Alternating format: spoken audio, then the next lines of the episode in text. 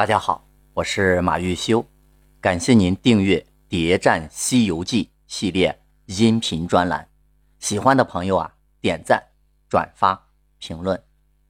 上一节啊，我们讲到了一个人，就是乌巢禅师。那么对于这个人物，大家可能不熟悉，因为在86版西游记电视剧当中压根儿就没出现这个人物。所以呢，在这儿咱们要补充的是原著里面的情节。那么这个乌巢禅师是什么人呢？他呀，可以说是整个的取经路上最奇葩、最诡异的神仙。为什么这么说呢？我们来看他住的这个浮屠山很漂亮，可这个乌巢禅师呢，既不住庙观，也不居洞府，只在一个柴草窝里面容身。没有庙宇，说明非主流；住在草窝里，说明杀马特。那么在《西游记》当中，任何一个神仙、妖怪都十分讲究排场的情况下，他那么低调就显得十分异类了。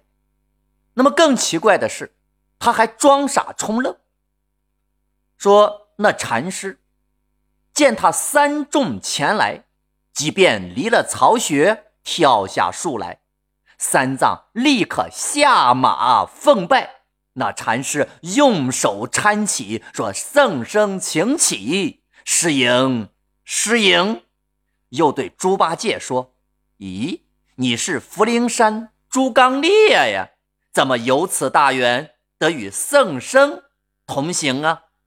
禅师又指着孙悟空问道：“此位是谁？”乌巢禅师认识唐僧，认识猪八戒，唯独不认识孙悟空。但是这个禅师最后留下的几句话中，却又说到了多年老石猴，明显他是认识孙悟空的，不然他怎么知道孙悟空是石猴出身的？但是他明明认识孙悟空，又为什么装着不认识呢？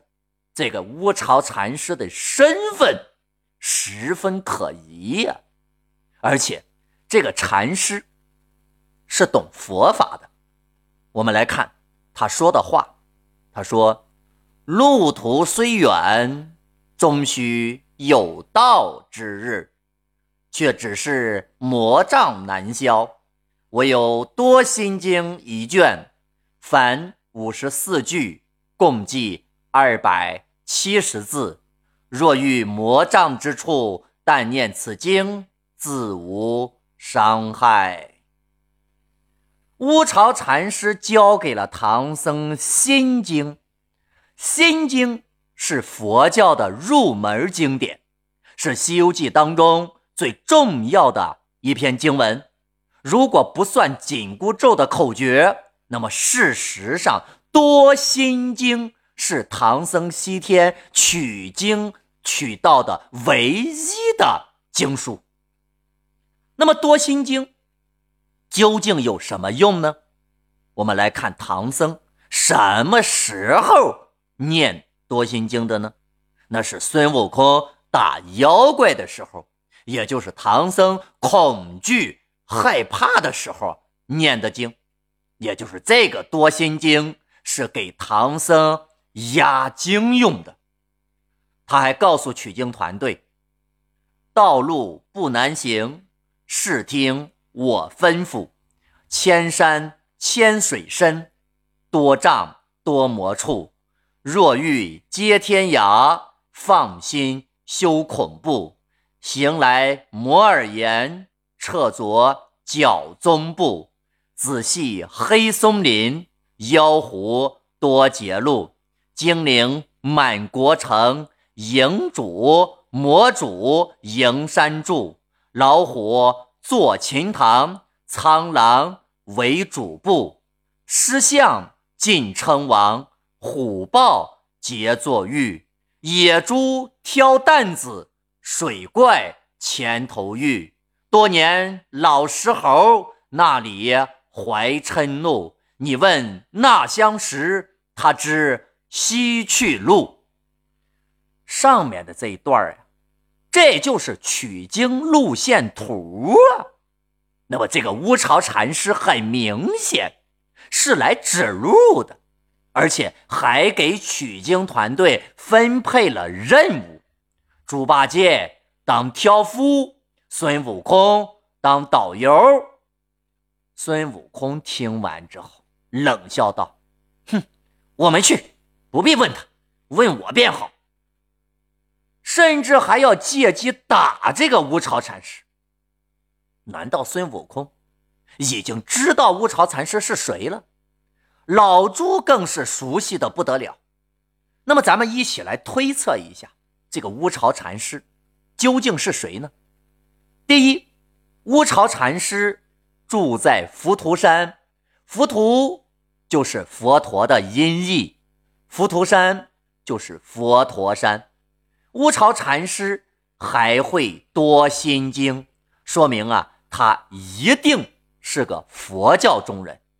那么第二，乌巢禅师对取经路线图非常的了解，取经团队的每走一步都在计划规划之内。他还知道水怪沙和尚会在前面加入取经团队。那么咱们大家知道，老沙是观音主动去招募来的，路线图是如来安排观世音设计的。那么乌巢禅师怎么知道的呢？知道取经计划如此多细节的人，除了如来就是观音。那么如果是如来所变，孙悟空谅他也是不敢打他的。所以这个乌巢禅师应该就是观世音菩萨本人。但是这个观音菩萨为什么要变成乌巢禅师呢？我们知道如来给观音下达的任务当中，很明确的一条就是让他叮嘱取经人的取经路线。而观音所有的任务都完事了，就差剩这一条还没有完成。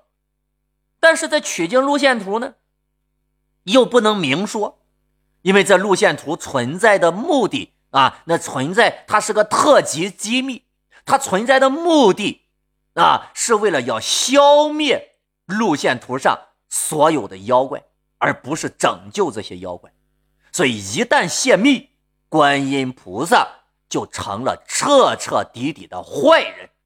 那么救苦救难的观音是不愿意去背这样的黑锅的，所以观音只能通过一个莫须有的乌巢禅师去告诉孙悟空这个团队那么取经路线图。那么既能完成自己的任务，又可以什么呢？隐藏自己。还有乌巢禅师曾经主动招揽过猪八戒，而且让猪八戒去跟随他修行。老猪到哪儿都很受重视，但是老猪呢，没有跟着乌巢禅师修行，却加入到了取经团队。唐僧每收一个徒弟，观音都要出场。收孙悟空的时候，观音出来了，送了个金箍。收小白龙的时候，观音自己也来了。后文当中收沙和尚，观音派了木吒，但唯独收老猪，从头到尾观音的都没有出现。那么是因为观音早就以乌巢禅师的身份出场过了。上一节我们说过，老猪是主动拦下的观音菩萨，要求加入取经团队。但是这老猪怎么就知道观音菩萨的行动呢？他怎么知道他的踪迹呢？对吧？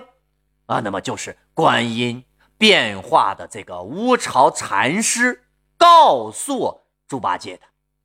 那观音菩萨为什么要选择猪八戒呢？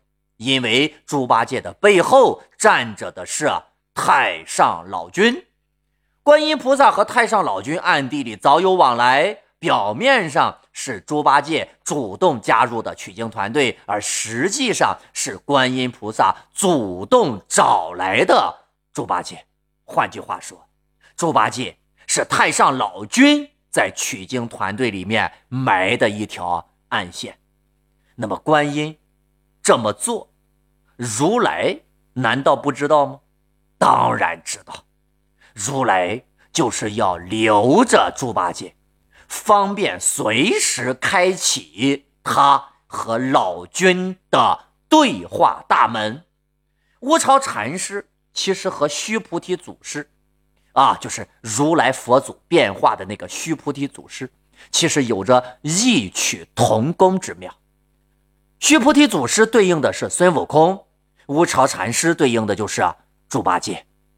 在完成了特定使命之后，这俩角色就永久性的消失不见了，因为马甲已经丧失了价值。